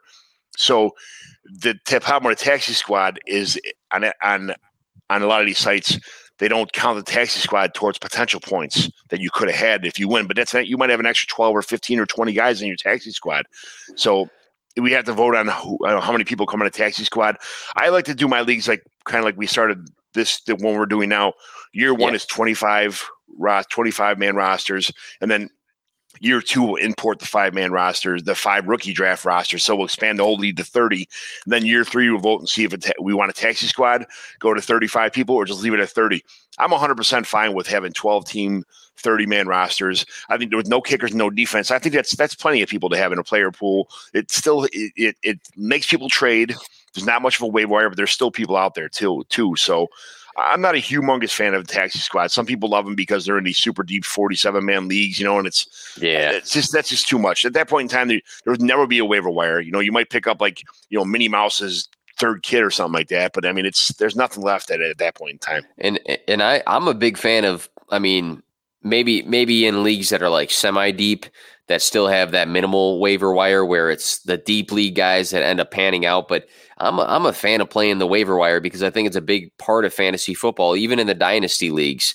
Um, my the one home league I'm in, my brother's league, there's always a waiver wire. You know, I mean, the squads are not super deep, but they're deep enough to have a cushion for if you have injuries and things like that. But uh, playing the waiver wire is huge. I mean, if you look at uh, fantasy baseball and fantasy basketball and fantasy hockey, the waiver wire for those leagues is part of how it all operates. So I think with uh, fantasy football, some of these taxi squads where you have, like you said, twenty guys sitting on a taxi squad, you're having too many guys sit on a team that may never be touched and they may be wanted elsewhere, but they're not traded and things like that. So I I, I definitely am uh, a fan of having somewhat of a waiver wire, um, especially if you have fab and things like that, or else it's kind of pointless to have that. Yeah. Last question as far as that, do you like fab or do you like uh, the waiver wire, the traditional waiver wire system where the guy who's in last place gets first pick? Fab, fab for sure. Um, I've been in leagues that only did the waiver order, and fab has actually been new for some of the home leagues the last like two years. Uh, but if me and you both like a guy, it's going to come down to who puts down the most money on the guy. And if you win, then you lose that money. I think it's just the most fair way. If a guy's losing, should he have the highest priority to get the best guy on the waiver? I, I don't I don't know. Why is he losing? Is he losing because he had a poor draft? Is he not setting his lineups correctly? I mean, there's so many reasons why guys don't do well in fantasy. Um, I think everybody should have that opportunity from a financial standpoint to to bid on players regardless of your record. And yeah, uh, yeah I'm a big I'm a big big fab guy. Um, I, I, some leagues have a thousand. Some some leagues have two hundred, one hundred. It just depends on how. how much of a separation you want from the bidding, I guess, in terms of how high or low that actual fab dollar is going to be. You're going to have a thousand man budget in my league just because of the fact that it's so much fun. Like I say it all the time. It's so much fun when you bet, when you put in nineteen dollars and the guy, you know, right below you put in eighteen dollars, and it's like, uh, instead of putting one or two or three, you just have a little bit, even the the bottom tier waiver wire guys, you can put one dollar on or two dollars on or three dollars on. But when it gets to like, important players who are like, like the James Robinsons last year, somebody's going to put like eight hundred sixty-two dollars on James Robinson, and somebody else is going to put like eight hundred seventy-four and beat him up by like twelve dollars on the ninety-nine. You know, it's that's, like, oh. and that's the difference. And that's the difference. It's, it's fair be, though. I mean, that is pretty yeah. fair though, because you got to be strategic about it, because you spend it, you lose it. I mean, last season, if you spent uh, money on Mike Davis, that was great for fantasy, you know, in redraft leagues. Um, but if you spent it on D'Ernest Johnson from the Browns, which I, I did in one league, uh, it was yeah. a big hit. It was a big hit. So it, it it's it's always it's always interesting to see how people spend their money, because some people do it week one and two, and then they're done for the year. Well, you could trade Fab Wire, Fab Money in our league too, so that's yeah, uh, yeah. definitely a tradable asset. So. Uh, all right, so moving on here. We do t- trade evaluations every week. I sent you a team. I put it on Twitter also. Um, we evaluate a team. Uh, we send it by a listener to decide if it's a simple, simple remodel or if it's a full-scale rebuild. Uh, this week we have a team that was an orphan and was taken over by, by my friend Sean Roach, who coincidentally will be in our new league also, uh, Roach's team uh, this summer. And you already met him once in McBride's. Um, we had a uh, our draft position lottery where I nailed the one oh one pick, uh, which is uh, I plan on taking a match Patrick Mahomes. Shocker. Are are, are you sure about that? And the, I mean, I, there's a guy with a one oh two who I'm trying to trade for with, uh, ah. you know, I see this crazy trade come through, but it's a little bit more to ask for a two, three, and four for the number one oh two. Or that oh, number. Yeah. So I'm just kind of thinking that, you know, is there anything you want to throw out there now to maybe uh, maybe sell that one oh two?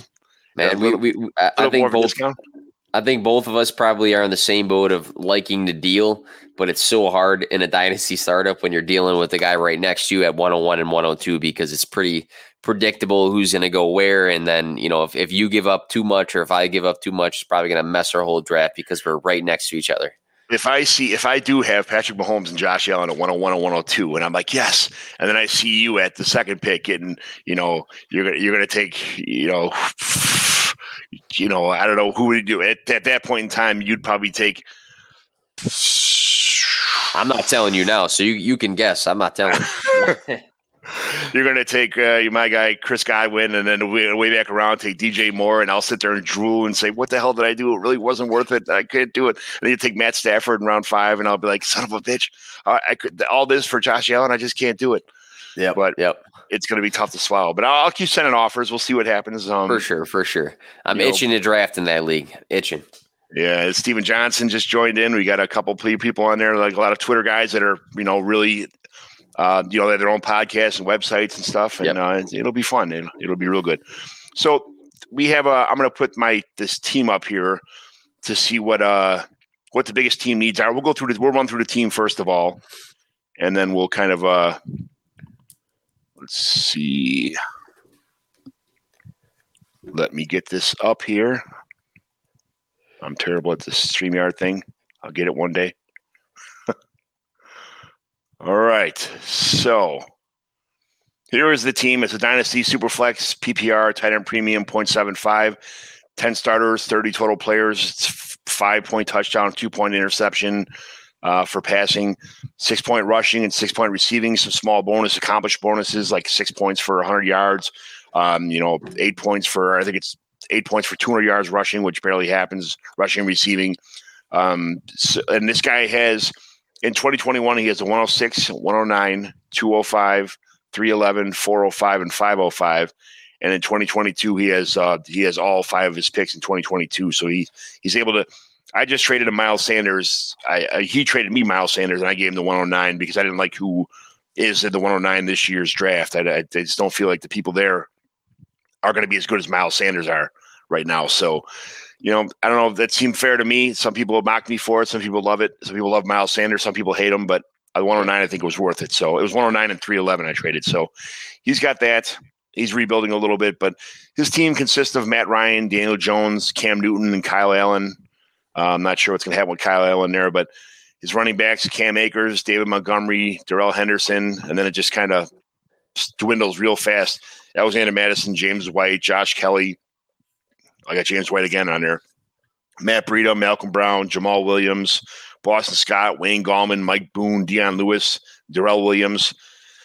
Uh, short receiver list, Juju, Cooper Kupp, Denzel Mims, Brandon Cooks, Christian Kirk, who I love, but it seems like he's just – they don't love him where he's at, you know, in in, in Arizona. Tyler Johnson, uh, up-and-coming guy, but kind of buried in the depth chart. Demarcus Robinson is supposed to be an up-and-comer on the Chiefs, but that's a, that's a nice receiving core. It's, you know, it's it's a little bit deep, some depth, but he's got to definitely has to make some improvements there. He, he, you know, that's it's yeah. uh, it's not super deep. And he's got Robert Tonyan, Austin Hooper, Tyler Higbee, and Gerald Everett. Again, that's a nice – for a tight end premium league, that's a nice start, but he's got to add, you know, probably um, maybe one or two – maybe one real good piece there. But, you know, I don't know. Where do you start, like, rebuilding? What would you tell this guy, like, hey, well, your first move should be this, your second move should be that, or, you know, you're fine right there. Like, just, you know, nail a couple draft picks, or who, what, are, what are your recommendations so far, right, for this team where it's at? So um, with with the quarterback situation, just to start, you, you said this was a one or two. This is a super flex. You know, super flex. All right. So so right away, I mean, Matt Ryan, I think, is set up nice this year to be successful just with that receiving core. Daniel Jones has some improvements, but I don't I don't know if we look at either one of these guys from a dynasty perspective and say, hey, one of these two is a top ten dynasty value right now, uh, and you really need a third. So um, for a super flex league, I always recommend having a third, maybe even a fourth quarterback on your, your your chart here. So Cam Newton might play this year at some point, maybe in the beginning, but he's set up to lose that job at some point. So I'm thinking with these these picks that he has, that one oh six might have to go towards a Trey Lance or a Zach Wilson in a super flex league, just to add some depth to the quarterback position, just because we know how important the quarterback position is in super flex leagues. So that, that'd be my first quarterback recommendation out of that core there.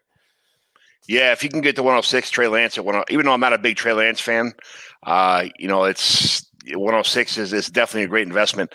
And then one oh nine, he can, if he can get Trey Lance and Mac Jones at those one oh six and one oh nine pick, to solidify maybe the future of his quarterback situation. Well, if Daniel Jones pans out this year, which he's supposed to, if if they gave him a couple weapons, you know, it's nice to have Kenny Galladay there. And, uh, you know, hopefully Evan Ingram can catch the ball and, and uh, you know, there'll be a defense improves a little bit.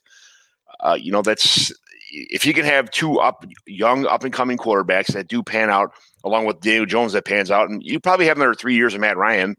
Uh, you yeah. know, I, who knows what what's what's going to happen with that? There's this this is not a very deep quarterback class. So after this, after that one oh nine class, he's S O L if he's planning on getting something later in the draft. That's no, you're yeah, you're you're grabbing somebody like uh, uh, a Mond or a Trask or something that you're going to have to wait a while for them to even play. So yeah, yes, um, and uh, so. As far as quarterback goes, that's really his only option, or unless he wants to trade Matt Ryan for some other young and up and comers or some guys, you know, that's there's people aren't that high on Sam Darnold, you know, that if he can get Sam Darnold a couple, maybe a, a couple, a better running back or a Sam Darnold and a, another receiver or a, a decent up and coming tight end that, you know, maybe try to make that move. But Matt Ryan right now is in a win now team. I'm not sure this team is really built for a win now. I think they're kind of, uh, I, I think this team is, it's a good team. He's got good starters, but his depth is, is at every position is kind of uh, pretty weak. Yeah, I think I, I like that suggestion with uh, Sam Darnold. I, I, I'm a lot higher on, on Darnold than other people are, and I have been. Um, so I think Matt Ryan uh, is going to be that big flashing light for a team that wants to win this year, because I think he, he's a guy that's going to be in a high – high passing uh, volume offense uh, on a team that probably is going to be from behind just because the defense – Uh, tends to give up some points. So, yeah, good points there. Um, yeah. You said with the depth, the, the running back room here, the, the top two from a dynasty perspective, a lot of people are very high on Cam Akers.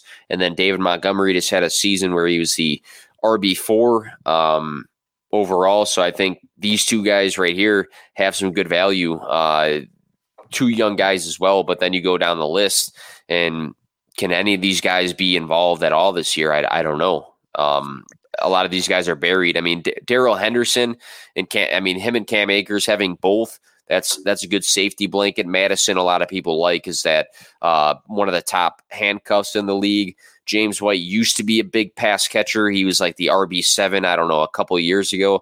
Uh, but the the the rest of these guys here, I, I don't know if they're going to play at all, you know.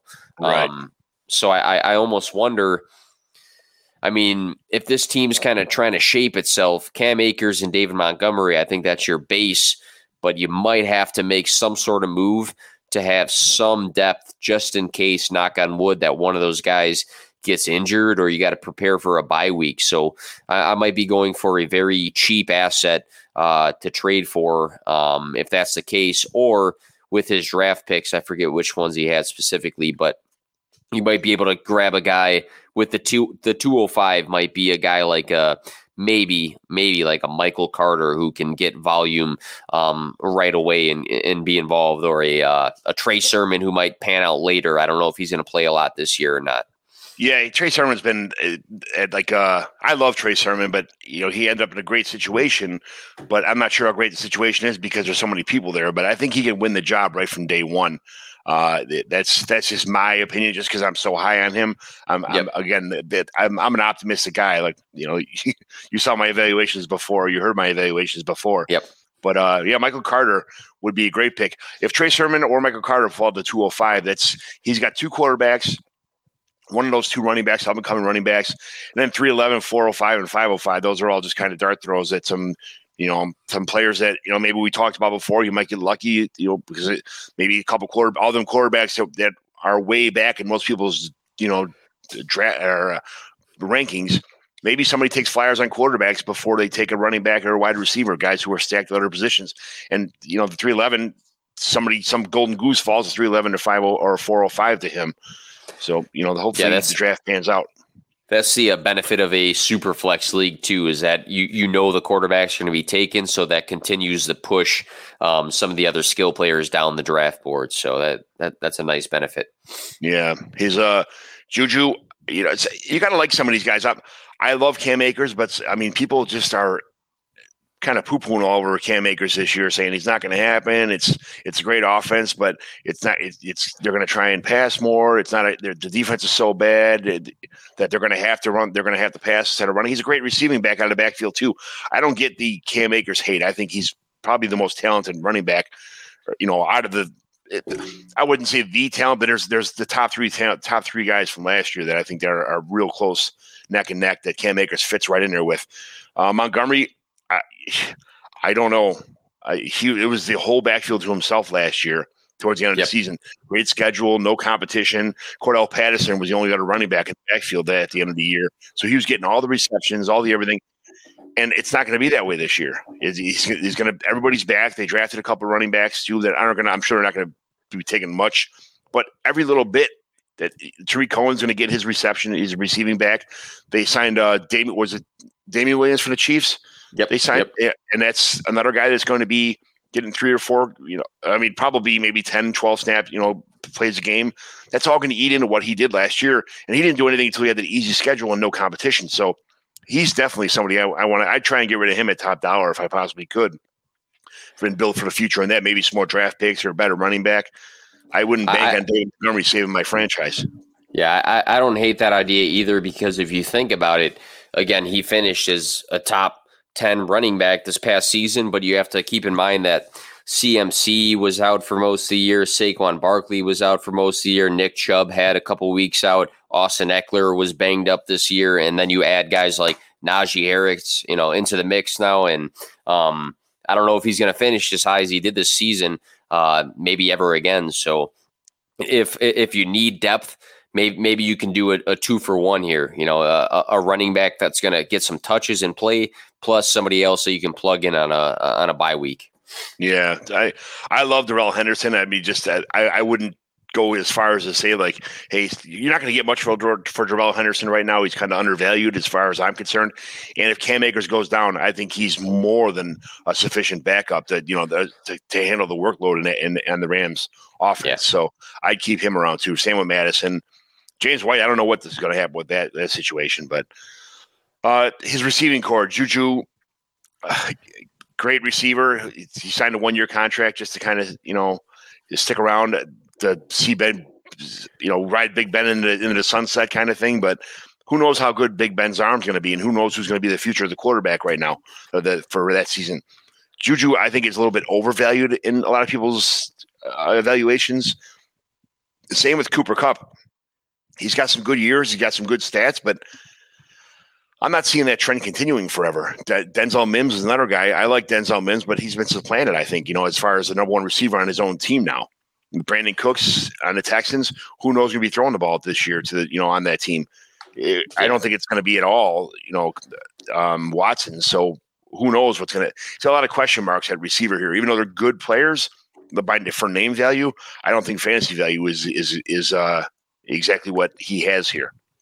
Yeah, it, it's uh like you just said, it's a lot of question marks. Uh, Juju, is he the wide receiver one, the two, or the three on the team? Will the team pass the ball as much as they did this past season, or will they implement a running back now that they have one? You know, that that's a big question. Is he talented? Absolutely.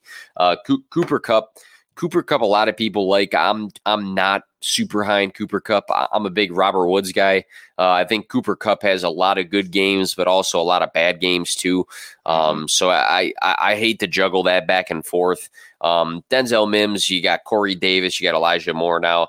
Uh, guys that can make plays in the system. Again, where where's the volume going to go? I, I I don't know.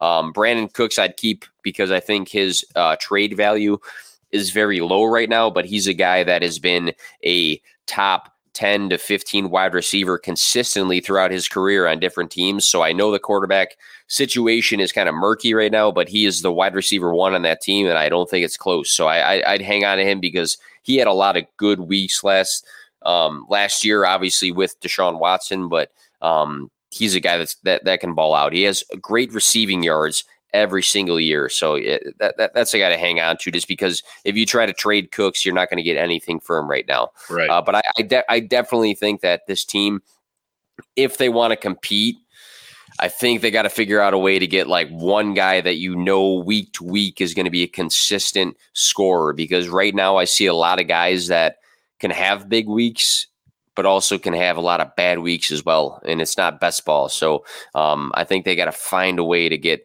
one guy that on a weekly basis, he's going to score somewhere between fifteen and twenty-five points. And I don't know if they have that consistency right here.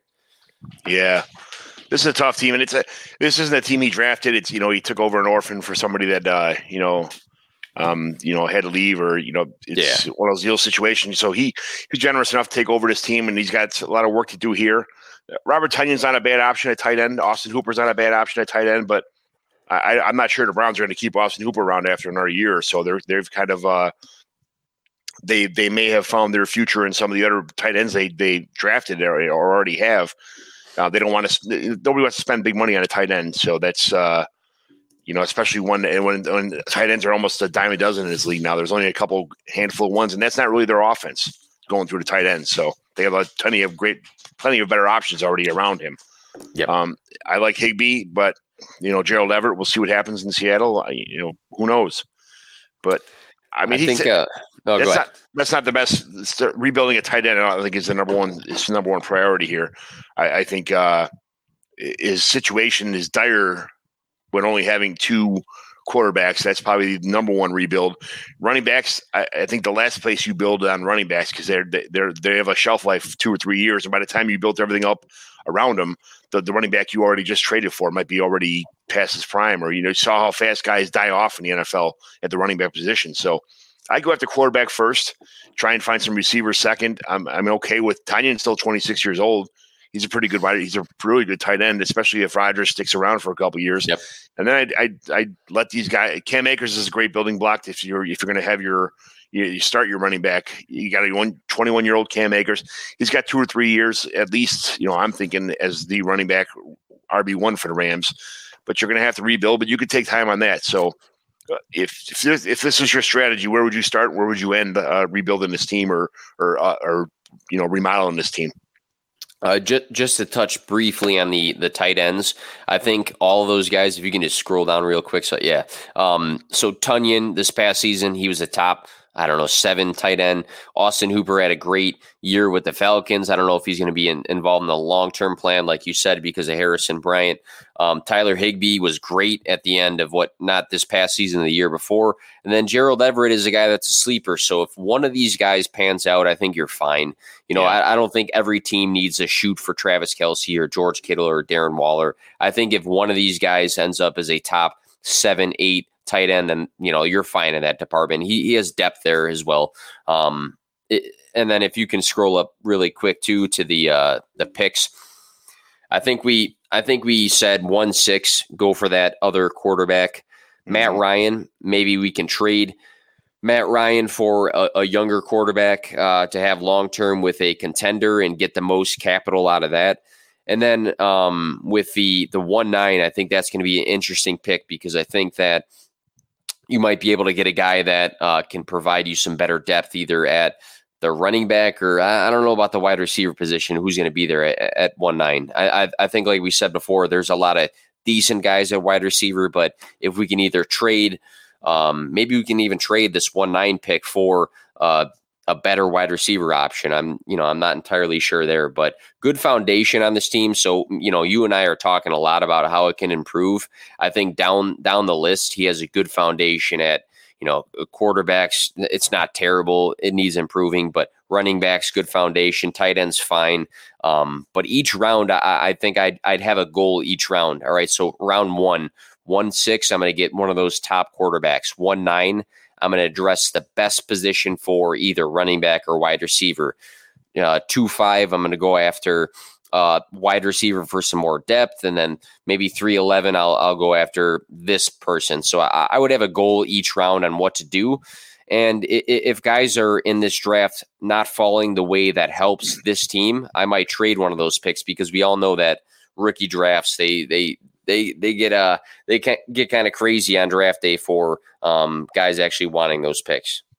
Yeah, that's uh, I think in these rookie drafts you have to go over, like, you got to start looking later on to running backs with your later later picks. I think you just got to take chances on, you know, running back players, you know, Jamar Jefferson's, uh, you know, I don't know who else is out there, Jared Patterson's, uh, just some guys um, that, you know, that, and uh, Kenny Inagwe from uh, the Vikings, guys are great special teams players, Kylan Hill, you know, Elijah Mitchell, you just kind of, Chris Evans, guys like that went to the Bengals. Who knows what happened? Joe Mixon's been injury prone. Chris Evans is a stud. I mean, the guy's uh, five eleven, two fifteen. That guy's, and he runs. He's a he's a great athlete. I I, uh, I would go after those later picks. I'd be definitely targeting some of the guys like Chris Evans and Elijah Mitchell and stuff like that to, uh, you know, to add instead of what, you know, wide receivers usually don't pan out when they're drafted that late. Quarterbacks, if you get a quarterback that late, he's definitely been sitting for a while. So, yes, um, yep. I uh, I would I would try and get quarterbacks and wide receivers. Like you said, the tight end's in a good place right now. Go quarterbacks, wide receivers at all my first, second, and third round picks, and then take some flyers on deep uh, running backs later in the draft. Either that, or you can trade for one of those guys that costs like nothing right now. That might be your fill-in. You know, a guy like uh, I don't know, maybe a guy like J D McKissic or something like that, where, you know, he can yeah. step in and, and get, you know, have some P P R value. Um, those are the things you got to do on draft day when people are drooling at the picks when they had their, oh, he still fell, he still fell to three eleven, he still oh, fell. Man. And they yeah. just say, okay, you give me yeah three. If you can get if you can if you can get away with that four oh five for getting a McKissic or something like that because somebody's drooling over some guy that fell, you, you pull won. the trigger. Yes, absolutely, for sure. So, yeah, but uh, well, I kept you here long enough, man. I was supposed to be an hour show, and I usually run over all good, minutes, all so. good. Thanks for joining me on my fun little hobby called the Commissioner Evaluation Podcast. I try to put it together every week, every other week, anyway. Uh, now that uh, not that any of the four people on Twitter who actually interact with me would uh be wouldn't already know you, but please tell everybody on Twitter where they could find you and where they can harass you at, and what you do again. All right. Well, you can find me at P two W Fantasy on Twitter. Uh, that's where all the content comes out, um, live every Thursday with uh, Steffi Smalls on our show Script Two Ships, and uh, usually live on Tuesdays either with um, another host or on my own show as well. And then just look out for any sort of random uh, football, baseball, basketball, whatever the case is, uh, content that I produce uh, at work when I'm not supposed to be doing those things. So um, yeah, th- th- thank you again for having me on the show. Uh, we probably could have talked for another hour, but uh, I, I'd get in some trouble. So I appreciate you, uh, you having me on and uh, talking some football here. I know you have to get up at like four in the morning to go work out, which I don't have that problem. I it's, have work tomorrow. It's true. So. But once again, thanks for coming on. And here's a little Irish blessing for the way out. We did uh, shots at your house or your brother's house on Saturday with the same thing, but yep. May your home always be too small for all of your friends. That's kind of my favorite toast. So thank you for coming on, and uh, away we go.